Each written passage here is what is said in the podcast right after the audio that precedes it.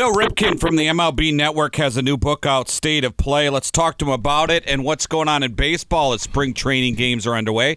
Bill, how are you? Hello, Bill. I'm doing well. How are you guys doing today? We are doing well as well, and thanks for taking time to, to join the uh, show this morning. Hey, listen, the book had to have been written before all this Houston Astro scandal uh, broke and everything. What's your take on the situation down there? This is such an odd time. Well, it is very odd, and I think we've seen something that we haven't seen before, and I think everybody in the world of baseball understands that the uh, Houston Astros went above and beyond uh, shall we say, the normal limitations of competition and uh, started doing some stuff with some CIA operatives out there in the outfield. The only thing not sophisticated about their system was banging a trash can. Sure. Um, that's kind of odd in the situation that they did it. But they went to uh, extra measures uh, to carry out, uh, shall we say, above and beyond what we normally see in baseball. You know, Bill, it, part of me, you know, back when you played with the Pedro Martinez, I could see Pedro hitting an Astro player or Randy Johnson going high and tight at a Astro player. With the new Major League Baseball players, are a pitcher going to go after the Astros and are they going to get, uh, I know there's a like an over under of something like 89 that players get hit this year, but will, will pitchers retaliate against them? Well, you you started it off by saying back in the day, and you mentioned a couple guys that certainly would have put a baseball in somebody's rib cage if they thought they were completely cheated. I can't speak on behalf of uh, the current uh, day pitcher, um, but I will say this: that memories of players and how we went at bat went about certain at bats. For example uh, it might not be the pitch that got hit up on the train tracks in Minute Maid Park. It might have been two pitches before that where he th- thought he threw a nasty pitch that might have been the one to to get a swing and a miss and a punchy on, and the guy didn't even offer at it. So I know some defenders of the Astros say things like, "Well, they still have to hit it. What's the big deal?" Well. I swung and missed my fair share of sliders in the dirt because the slider looks like a fastball. Absolutely. So if I would have known that slider was coming, maybe I wouldn't have swung at it. And maybe I would have gotten another pitch. So it is definitely a game changer to have that. And I can imagine some pitchers in today's game are going back through their memory banks and kind of coming up with at bats where they completely felt like they were cheated. Hey, and what about too? And we're talking with Bill Ripken from the MLB Network and the book is State of Play. So what about a guy like Gerrit Cole? He's with the Astros, and I know he's not a hitter, but he's there. Now and then he sides with the Yankees. I mean, that's super weird, isn't it? Uncomfortable. Well, we still have an investigation going on with the Red Sox, and Yep. we just saw a couple players go out to L.A. Uh, that beat the Dodgers. So yeah, I think the situation um, is definitely a, a weird one. Um, I think players on those teams that got those stars because they are stars will quickly forget. But if I'm one of those players, I got to be walking by Gerrit Cole's locker early in spring training and say, "Dude, come on, man, tell me some stuff here because." I'm starting to fume over this, and maybe you can help me put some of this at ease, or at least make me fume more. I don't know, but I think you almost have to. It's human nature to ask your new teammates, you know, what was going on. Yeah, and the irony is Verlander ends up down in Houston, and that was already in, you know, they were already doing it when he arrived, and the last thing he wanted to do with his new, you know, million dollar teammates was be a rat. So he was in a bad position because he was always kind of the sheriff bitching about every little, you know, the different uh, difference in the baseballs and everything. That had to be a tough situation for him, but he didn't speak up. No, and, and it's a tough situation all the way around. Uh, I've been asked that question, what would you have done as a player? And I said, I can't speak to that because it's just too hypothetical. But I do know this when I got called up to the big leagues with the Orioles in 1987, I'm playing in between Cal and Eddie. And those two guys went out there and led by example and played 162 games almost every year. Well, we know Cal did, but Eddie was in the bold print too with games played during the course of the year. So I had the good fortune of having influence like that. And that was a very young team. And as you said it, Verlander came over halfway through 17 and that stuff was already going on. So it's, it's really hard for a pitcher, no matter what that pitcher is, to kind of come into a situation where if the position players and there was a savvy vet in charge maybe in Beltran, if he's truly in charge and he's running the system, I don't think a pitcher had any chance to come in and stop it. Well, Yeah. Bill uh, Bill Ripken is with us this morning from the uh, MLB Network here, and the book "State of Play: The Old School Guide to New School Baseball." We didn't get a copy in advance of this interview, so I apologize. But I'm going to assume the old school guide. You're not an analytic guy, or are you? Well, it, it all depends how you define analytic. I believe that nowadays every bit of uh, information that's coming into the game is now referred to as analytic. But I define an old school guy as an intelligent baseball person using numbers and information to come up with a plan to go play. And I believe that definition, by the very essence, is analytical. So I wrote the book because I just want people to understand that old school guys never just threw bats and balls on the field and we went out there with just sheer gut instinct and played. We've always had a plan and will continue to do so. Very interesting. Yeah, that really is. Hey, uh, Bill, are you buying? I guess it only makes sense though that Yeah. there would have always been a plan. Yeah, you're right. absolutely.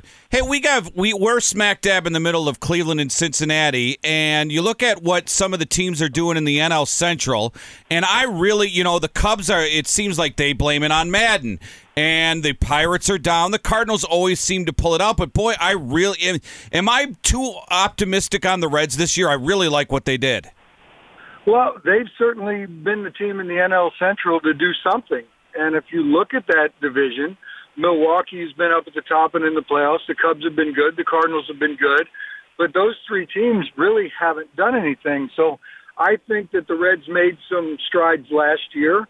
Um, and I think their additions this year. And there's no reason to think that in that muddled NLC, NL Central that we can't actually say the Reds have as good a chance as anybody to win the NL Central. Now, that doesn't mean they will, but I think they've put themselves in a spot to at least uh, for us to have the conversation that they they've got to be at the top of the list as far as discussions on winning that division. Yeah. Hey, what about Cleveland? Because they're in a situation with Lindor where, all right, they might be able to afford him and get him, you know, get him a big deal, but then you can't do anything else with that team. They got young arms right now under team control. This really, you know, the Twins came on last year. This Indians team is just a real big mystery.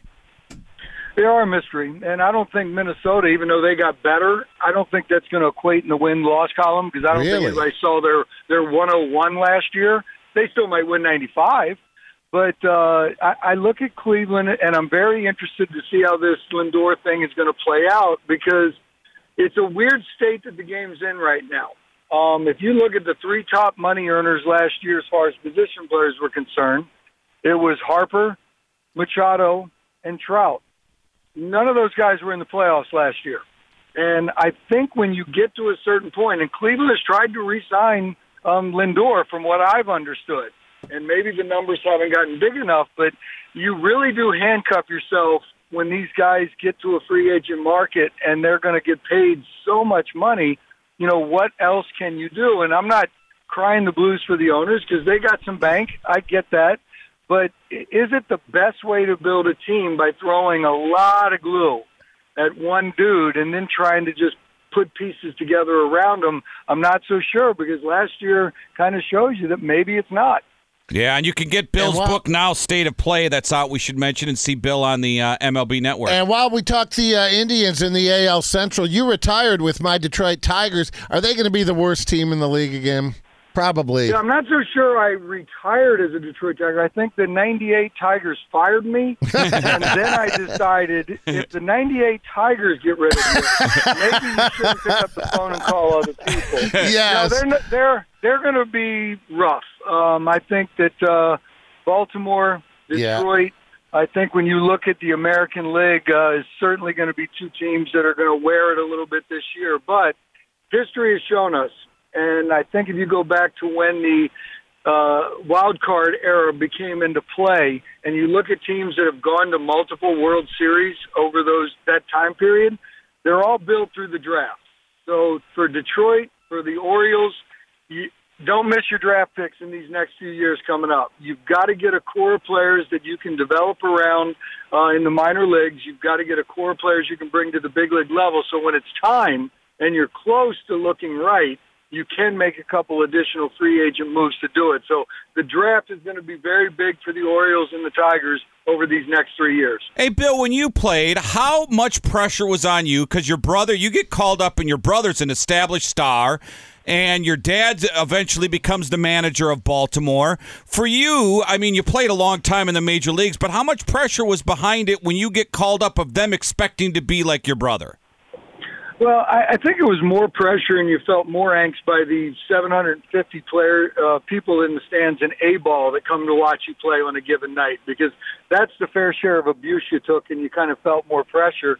Uh, I was fortunate. I mean, I uh, lifetime 250 hitter. I never hit 250. I hit either 290 or 216.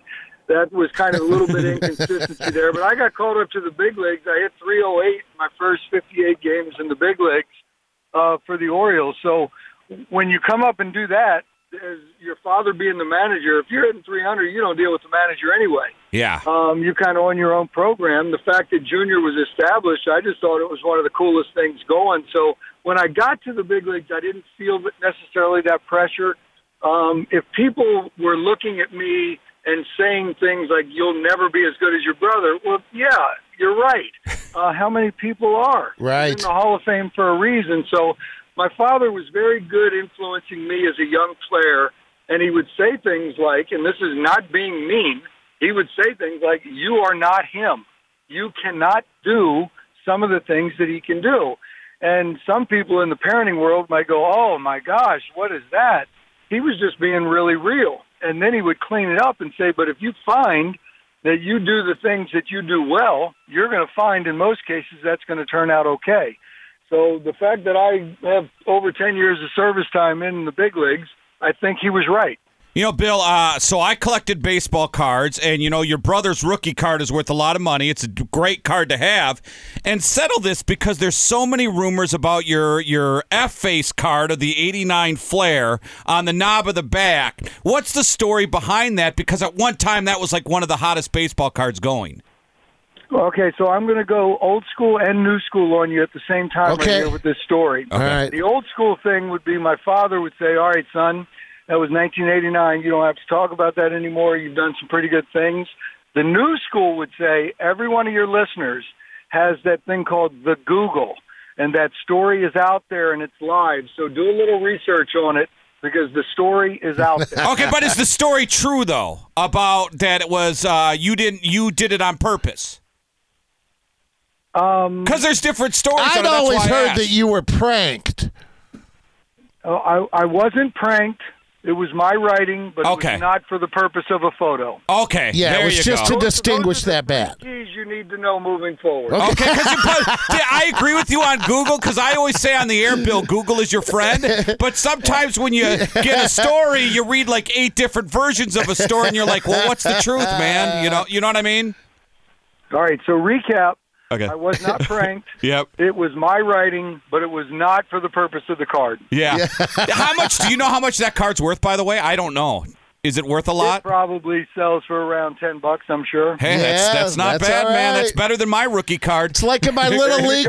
yep. In my little league photo, the kid down on his knees in the front, our catcher was flipping the bird. Nobody Billy caught Martin. it. Billy Martin did that, by the way. Bill in his 1972 Tigers manager card, he flipped the bird. See, and I guarantee that the guy in that little photo that you were talking about and Billy Martin, they did it on purpose. Yes, they did. Yes, they, did. well, the book is State of Play, and uh, Bill, you're just great on MLB Network. You are great with us. Thanks so much, man. All right, guys, have a good day. All All take care. so long.